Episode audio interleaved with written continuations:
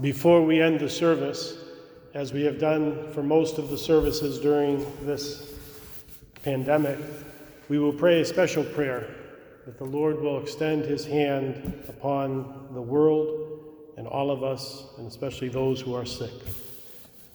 Let us pray to the Lord. O God Almighty, the Lord of heaven and earth, and of all creation visible and invisible, in your ineffable goodness, look down upon your people gathered in your name. Be our helper and defender in this day of affliction. You know our weakness. You hear our cry in repentance and in contrition of heart. O Lord, who loves humankind, deliver us from the impending threat of this coronavirus. Send your angels to watch over us and to protect us.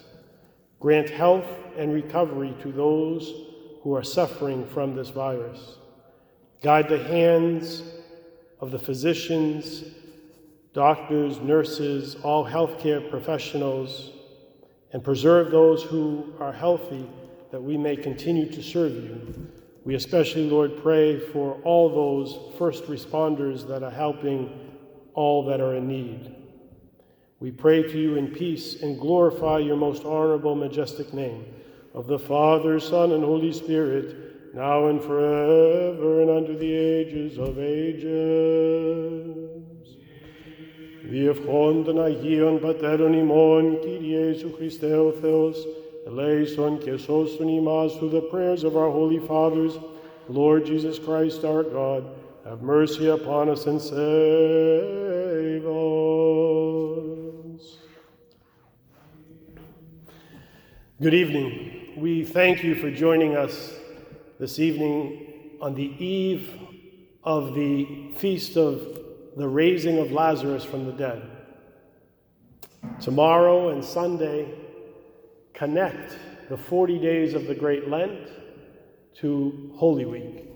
And so as we celebrate tomorrow the rising of Christ's friend from the dead, Lazarus, who laid in the grave 4 days, and as we prepare on Sunday to greet the Lord with palms, chanting loudly, Hosanna in the highest, blessed are you who comes in the name of the Lord, we do so this year as we prepare to enter the week of our Lord's Holy Passion. We do so this year in a way that we've never done before. Holy Week, Lent and Holy Week for Orthodox Christians throughout the world is a period of time yearly that we retreat from the world and that we come to church and that we prioritize our life in Christ in order to exercise those spiritual disciplines of fasting and prayer and reaching out to those that are less fortunate in love. It's a time where we think about our mistakes in life through the sacrament of confession. It's a time that we go within in order to get to know ourselves better, in order to get to know the Lord better.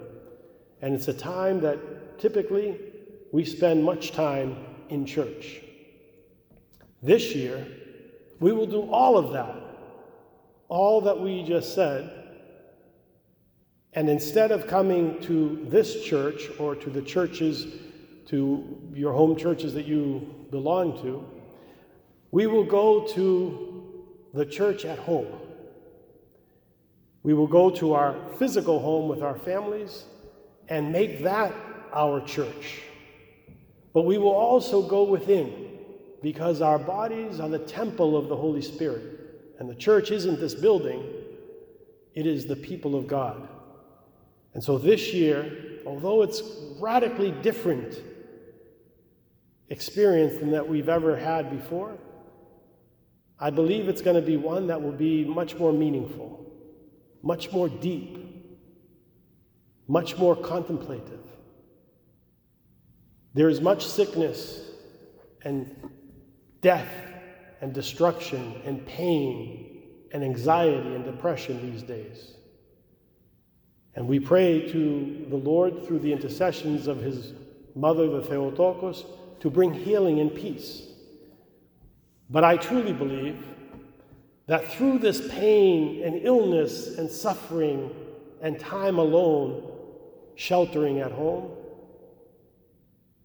I truly believe that we will not only come out stronger and more dedicated and focused on our life in Christ, but we will be experiencing tremendous blessings. The church, the people of God, and the entire world has been offered an opportunity to recalculate,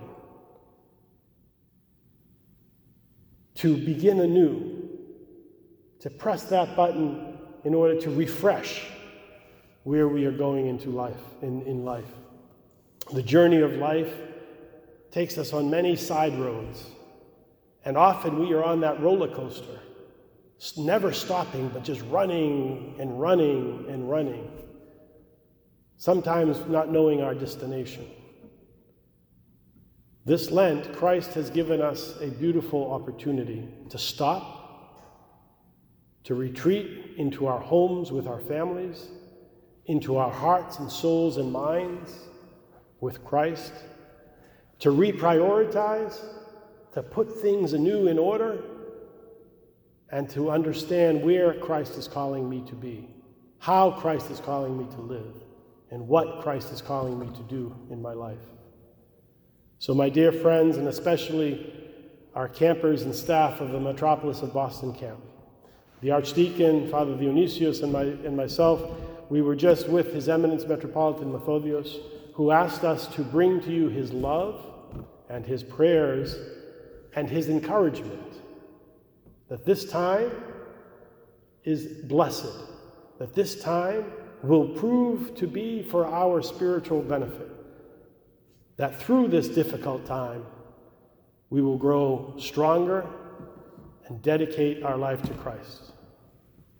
Tomorrow morning's Gospel reading, as we celebrate the rising of Lazarus from the dead, there's this dialogue between Martha, who is the sister of Lazarus and Mary, and Jesus Christ. And Jesus had delayed to come to Bethany 4 days. And when he arrived, his sister said to Christ, "Lord, if you had been here, our brother would not have died." And they were crying and mourning and upset. And Christ was moved by that show of mourning because Lazarus was his friend. And the shortest verse in Scripture is tomorrow morning, where it says, "And Jesus wept." But then Christ had this dialogue with Martha and said, "I am the resurrection and the life, and he who believes in me, though he die, yet shall he live. And whoever lives and believes in me shall never die. Do you believe this?" And Martha answered, "Yes, Lord. I believe that you are the Christ, the Son of God, he who is coming into the world." Through this pain and this suffering and these deaths through this pandemic, Christ is saying to us, "I am the resurrection and the life. He who believes in me, although we will die one day from this earth, we shall never die. We shall live. And he who lives and believes in me shall never die." And then he asks us, "Do you believe that?" What is our answer? That question is a question for us to meditate over the next 7 days. During these next 7 days, dedicate a spot in your home where you, and if you live with your family, and your family will gather for prayer every night in front of either the TV or your computer or your device or your iPad in order to live stream the church service from your local parish. Most of the parishes in our metropolis at this time have now begun to live stream their services. And we ask you, on behalf of the Metropolitan, I implore you, dedicate the time, dedicate the space, and make your commitment to put your icon of the feast of that day, to light a candle, to light your incense, and to have that in front of the device on which you will live stream your services. Gather together with those whom you live with, if you live with somebody or your family, and let that hour or 2 hours during the service be dedicated to God. Get your Holy Week book or look it up online. Follow the services, and if the chanters are chanting in Greek, read along as well in English so you know the powerful words. And let this Holy Week be a Holy Week like we've never experienced. And we pray that the Lord will bless that commitment, and that when you hold your candle at home and your priest comes forth from the altar and says, Defte lavite fos, come receive the light. From whom? From the light that will never go out.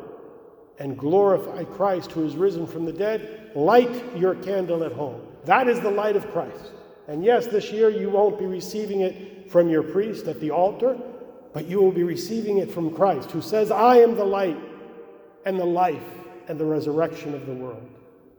And let that light enlighten the kandili not only on your counter, but the kandili of your heart and soul and mind, so that through you, a darkened world will see the light of Christ.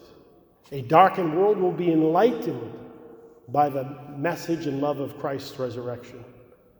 May you have a beautiful and life-transforming journey of Holy Week, through the Lord's crucifixion, death, burial, and glorious third-day resurrection. On behalf of His Eminence Metropolitan Methodios, we pray that this week will be inspiring and life-changing. Amen. Tomorrow morning, here at St. John's or at your home parish, the Orthros with the Divine Liturgy here at St. John's will begin at 8:30, to get followed by the Divine Liturgy as we remember and celebrate the rising of Lazarus from the dead. Sunday morning, the Sunday of Palms, Palm Sunday, the Orthros begins at 8:30 with the Divine Liturgy at 9:45. Please join us. Please join your home parishes.